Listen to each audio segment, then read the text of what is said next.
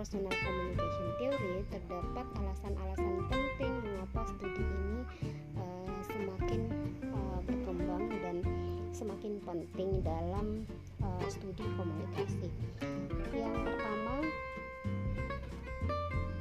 akan uh, membuat uh, orang untuk bisa melakukan self discovery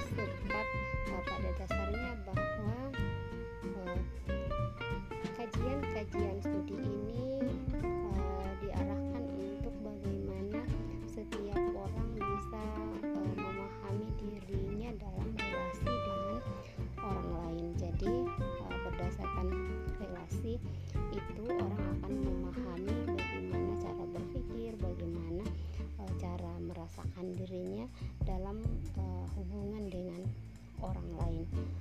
Yang kedua adalah uh, bagaimana uh, membuat uh, setiap orang uh, bisa melakukan uh, a presentation of self uh, sebagaimana yang uh, juga dikembangkan oleh Erving Goffman pada uh, tahun 1960-an uh, dalam studi interpersonal communication. Itu juga akan dikaji tentang bagaimana uh, peningkatan daya tarik atau attraction uh, untuk menciptakan kesan yang positif. Uh, yang ketiga adalah pencapaian uh, kesehatan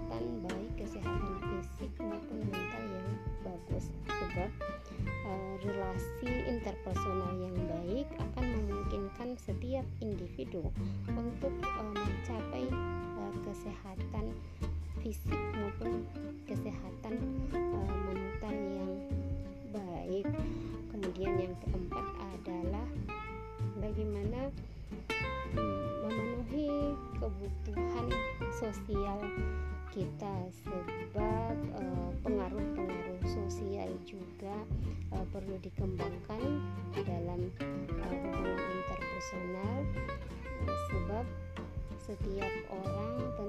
saja uh, harus memiliki kemampuan dan sukses uh, dalam menjalin hubungan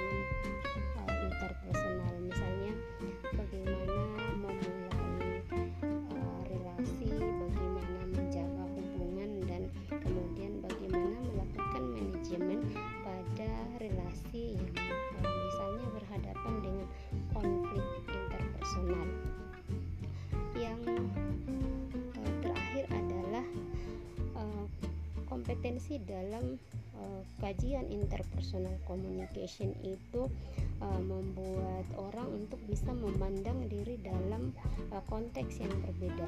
Sebab setiap individu sebenarnya uh, akan mengalami perpindahan-perpindahan konteks yang berbeda sehingga uh, dibutuhkan pula uh, proses adaptasi diri uh, pada perbedaan-perbedaan konteks itu sehingga uh, setiap diri mampu melakukan adaptasi secara efektif.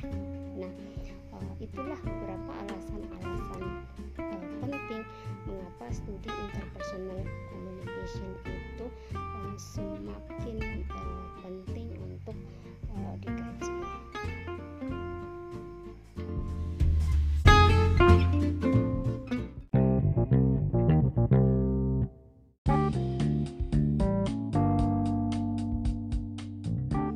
Assalamualaikum warahmatullahi wabarakatuh. Semoga semua tetap sehat walafiat ya. Nah, sesi kali ini uh, saya kembali memaparkan tentang uh, communication skill theory atau teori kompetensi komunikasi. Uh, kompetensi atau keterampilan komunikasi uh, merupakan salah satu keterampilan yang harus dimiliki oleh setiap orang e, sama halnya dengan keterampilan lainnya. Nah, keterampilan komunikasi ini berkaitan dengan kelancaran atau kualitas performa kinerja komunikasi seseorang. Ada beberapa keterampilan komunikasi yang harus dimiliki seperti uh, keterampilan mendengarkan, keterampilan berbicara di depan umum, keterampilan percakapan dan sebagainya.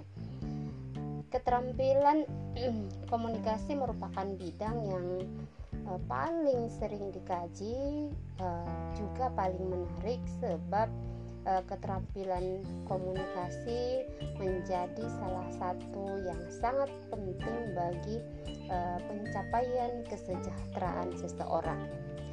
Uh, contohnya, seorang komunikator yang cakap akan lebih bahagia dan sehat bisa mendapatkan relasi interpersonal yang memuaskan dan bisa juga uh, melakukan adaptasi dengan berbagai penyelesaian-penyelesaian tugas apakah itu dalam uh, bidang informal atau bidang formal.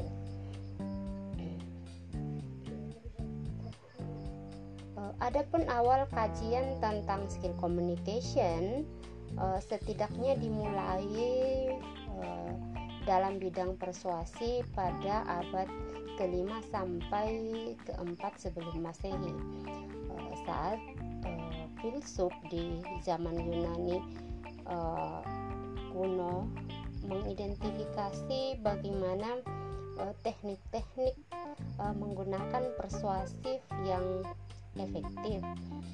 Nah, hingga abad sekarang ini eh, lebih diperluas lagi melampaui eh, isu-isu persuasi dan pengaruh sosial.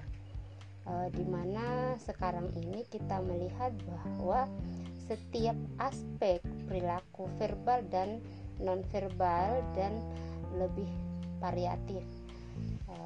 Contohnya yang membedakan adalah kalau di zaman Yunani kuno persuasi itu atau keterampilan komunikasi itu lebih diarahkan pada e, pembuatan pesan-pesan persuasi melalui naskah pidato. Nah, sekarang kita melihat bahwa e, meluasnya e, skill communication itu e, dalam berbagai skill, misalnya bagaimana e, membuat pesan yang lebih ringan, lebih ringkas, padat dan mudah diingat. Misalnya dalam e, pembuatan pesan-pesan iklan. E, dan juga lebih variatif untuk e, sekarang ini. Sekarang kita masuk dalam e, bagaimana e, akuisisi kompetensi yang relevan dengan teori-teori uh, belajar di mana bahwa keterampilan komunikasi itu uh, oleh uh, beberapa teori uh, belajar mengungkapkan bahwa keterampilan itu bukanlah sesuatu yang dibawa sejak lahir tetapi dalam tahap memiliki kompetensi itu atau keterampilan itu dia adalah sesuatu yang e, meski dipelajari sehingga relevansi de, relevan dengan e, tradisi intelektual.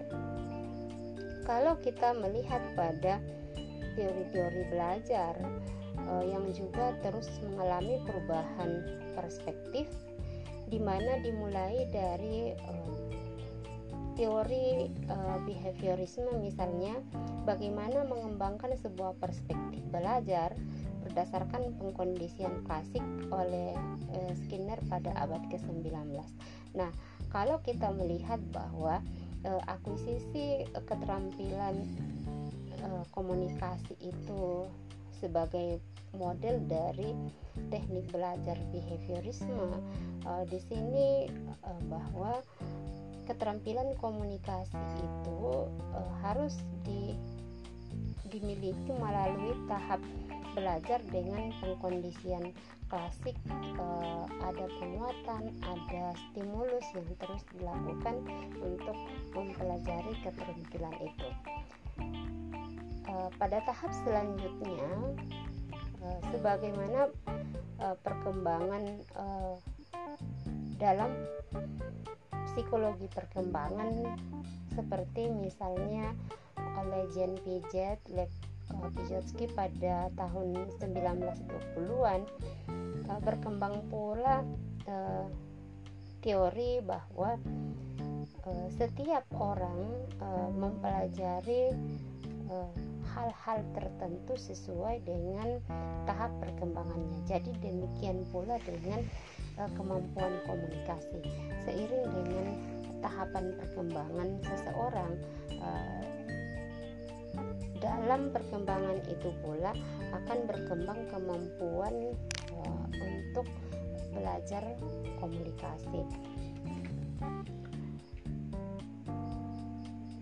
Pada tahapan belajar yang lain seperti yang disampaikan oleh Bandura melalui teori belajar sosial mengemukakan bahwa konsep belajar dengan menekankan pada representasi kognitif dan simbolik di mana bahwa setiap orang bisa bertindak terampil secara sosial karena e, hasil dari belajar mengamati um, dan melakukan monitor diri e, serta belajar perilaku pada lingkungan sosialnya. Jadi e, keterampilan komunikasi kalau menurut teori belajar sosial Bandura ini bahwa kemampuan komunikasi itu juga dilakukan melalui bentuk belajar pada lingkungan sosial kita dengan selalu mengatur perilaku kita sesuai dengan apa yang berada di sekeliling kita. Kemudian uh, lini disiplin yang paling terkait dengan uh, akuisisi atau tahap memiliki keterampilan komunikasi itu mulai sebenarnya uh, sangat signifikan ketika uh, kemunculan komunikasi bicara atau public speaking melalui uh, kuliah yang diajarkan pada kampus di Amerika Serikat dengan dibukanya jurusan baru yaitu kajian bicara dalam uh, jurusan sastra Inggris tahun 90-an dengan fokus utamanya adalah training keterampilan berbicara. Kontribusi penting lainnya terkait dengan keterampilan komunikasi juga dikembangkan oleh John Women. Uh, Women menekankan bahwa kompetensi adalah konstruk ganda dalam pengertian bahwa komunikator yang kompeten tak hanya mampu mencapai tujuannya, tetapi juga melakukan dengan cara yang bisa memuaskan pihak lain dalam percakapan. Sehingga uh, women memberikan rumus bahwa dimensi kompetensi komunikasi harus meliputi uh, aspek-aspek seperti uh, empati, uh, afiliasi dan dukungan, relaksasi sosial, fleksibilitas behavioral, dan keterampilan manajemen interaksi melalui giliran bicara atau misalnya tentang pengembangan kesopanan dalam manajemen interaksi. Nah, apa yang disampaikan oleh women ini uh, tidak sama dengan apa yang dikembangkan dalam uh, retorika di mana kalau retorika itu lebih fokus pada bagaimana pencapaian uh, tujuan itu dengan uh, tingkat persuasi yang dicapai oleh komunikator. Nah, studi women ini uh, lebih pada bukan hanya pencapaian tujuan, tetapi juga harus memenuhi persyaratan sebagai komunikator yang kompeten di mana bahwa harus menggunakan cara-cara yang membuat lawan bicara kita itu uh, memiliki uh, kesenangan terpenuhi uh, rasa kesenangannya dan puas ketika berinteraksi.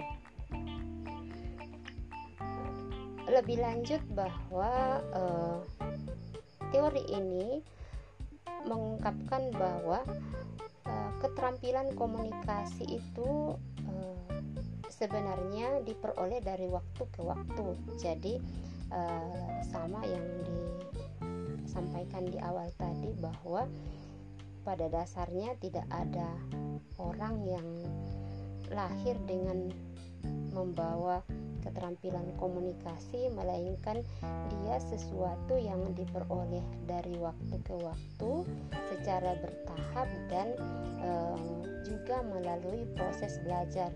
E, sebagaimana tadi yang dikemukakan tentang teori-teori belajar. Apakah e, teori belajar itu sesuai dengan perspektif behaviorisme tahapan perkembangan uh, atau misalnya uh, teori belajar sosial.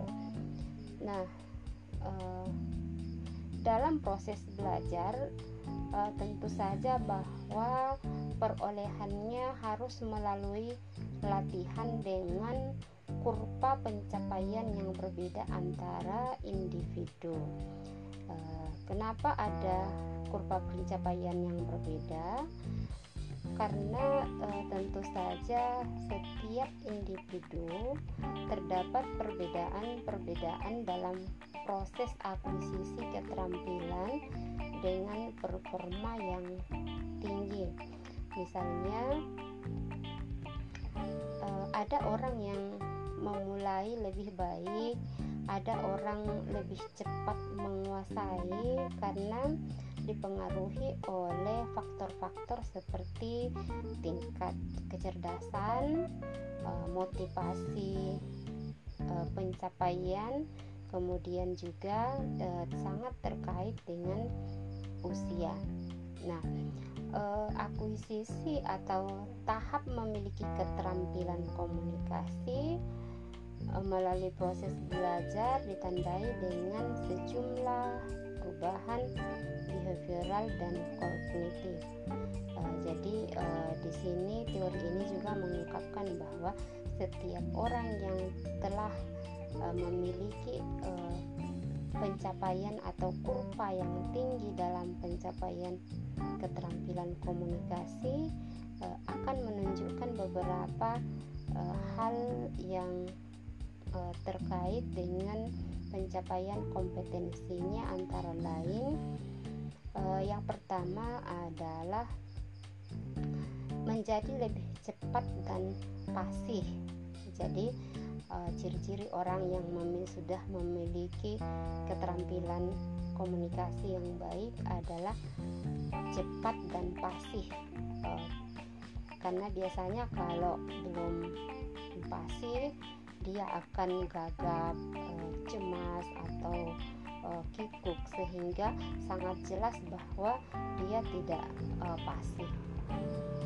Yang kedua, makin sedikit melakukan kesalahan.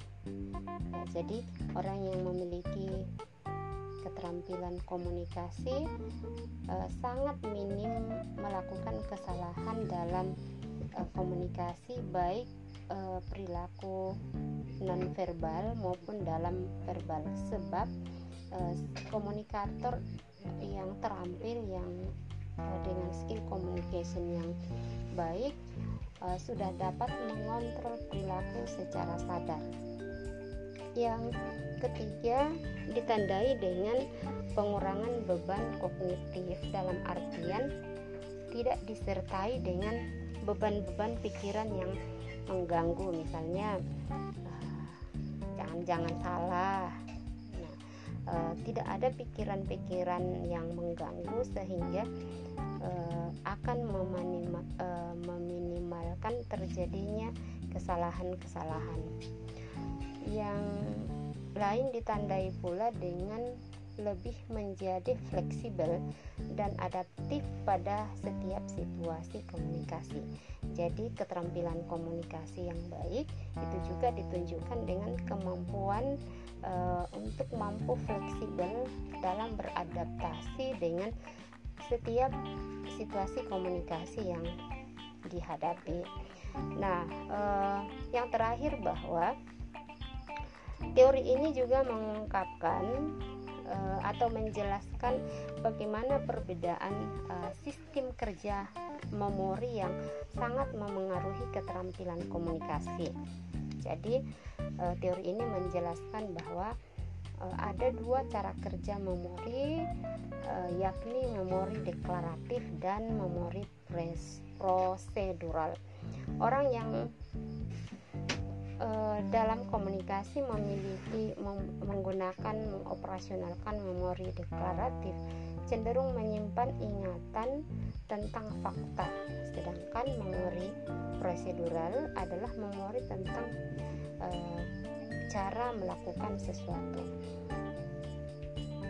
Saat awal memulai keterampilan orang tentu saja akan belajar tentang seperangkat fakta sesuai dengan instruksi sehingga tindakan-tindakan yang dilakukan itu akan berdasarkan pada instruksi uh, sehingga akan terjadi beban kognitif.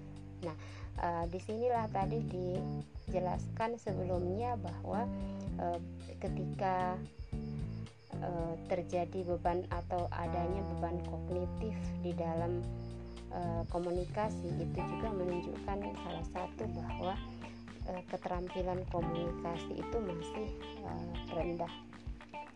Kita lanjut kembali bahwa ketika orang memiliki beban kognitif, tindakan pun akan memiliki performa yang rendah dan rawan untuk melakukan kesalahan. Nah, namun, seiring dengan latihan terus-menerus, seorang akan memasuki tahap uh, memori prosedural, uh, di mana tahap ini uh, orang akan menjalankan komunikasi dalam bentuk prosedural, tidak lagi menyimpan instruksi dalam pikiran. Uh, akibatnya, makin cepat paham dan tidak berada dalam beban kognitif. Nah, berdasarkan sistem kerja memori inilah dapat disimpulkan bahwa akuisisi keterampilan komunikasi yang tinggi diperkuat dengan latihan terus-menerus dan mungkin juga bisa uh, menggunakan sebuah proses yang mungkin lama uh, tetapi bisa juga singkat. Eh, perbedaan-perbedaan individu secara personal yang juga tadi sudah dipaparkan di awal itu juga akan menentukan apakah proses akuisisi keterampilan itu menggunakan proses yang lama atau uh, singkat memori deklaratif harus uh, diubah ke dalam memori prosedural. Nah, uh, untuk mengubahnya uh, latihan adalah cara yang paling efektif. Nah, uh, akhirnya uh, bisa disimpulkan bahwa uh, keterampilan komunikasi uh, adalah sesuatu yang meski uh, diperoleh uh, melalui proses latihan dan belajar.